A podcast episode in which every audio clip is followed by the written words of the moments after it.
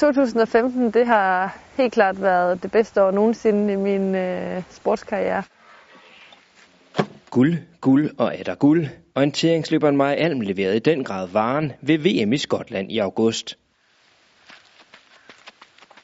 Altså verdensmester er noget af det, som jeg har drømt om, lige siden jeg startede med at løbe orienteringsløb. Øh, men jeg ved også godt, at der er virkelig få, der får lov til at prøve det. Øh, så det var ret vildt, at det bare lykkedes første gang, og så anden gang, og så også sidst tredje gang. Øh, ja, så stadigvæk nu synes jeg, det er sådan øh, lidt uvirkeligt, at, øh, at det lykkedes.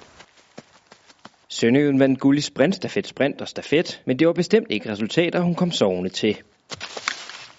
Vi har skruet på en masse knapper øh, siden sidste år, sådan de optimeret, hvor vi kunne. Blandt andet har jeg gået til et øh, forløb med min diætist, og jeg har gået til sportspsykolog øh, og arbejdet sådan med mit mentale øh, øh, sæt, inden jeg skal løbe, og især med de tanker, jeg har, inden jeg skal konkurrere.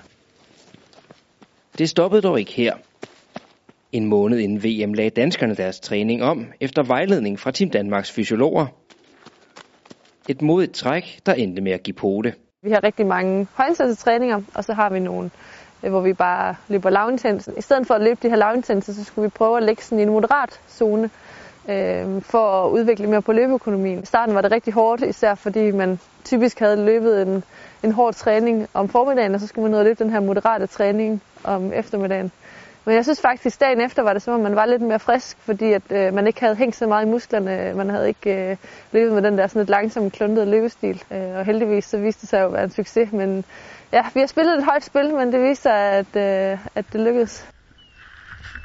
Maja Alm var ikke den eneste dansker, der vandt guld ved VM. Faktisk blev Danmark den bedste nation, og netop det stærke landshold er med til at gøre orienteringsløberen endnu skarpere. Det er rigtig vigtigt, at vi er en stærk gruppe, både at, øh, at drengene øh, de er rigtig dygtige, men også at vi er en gruppe piger, som øh, klarer sig rigtig godt. For det første så gør det, at, øh, at presset Øh, det hviler lidt på os alle sammen. Der er ikke en af os, som, som sådan er fuldstændig frontfigur og som skal, skal klare hele presset. Men også, at jeg ved, hvis, hvis jeg ikke gør det godt, så gør en af de andre det nok. Så det er bare med at ramme formen og ramme øh, konkurrencen, når det gælder. Det er i hvert fald med til at motivere mig rigtig meget, både i, i træningen, men også i konkurrencen.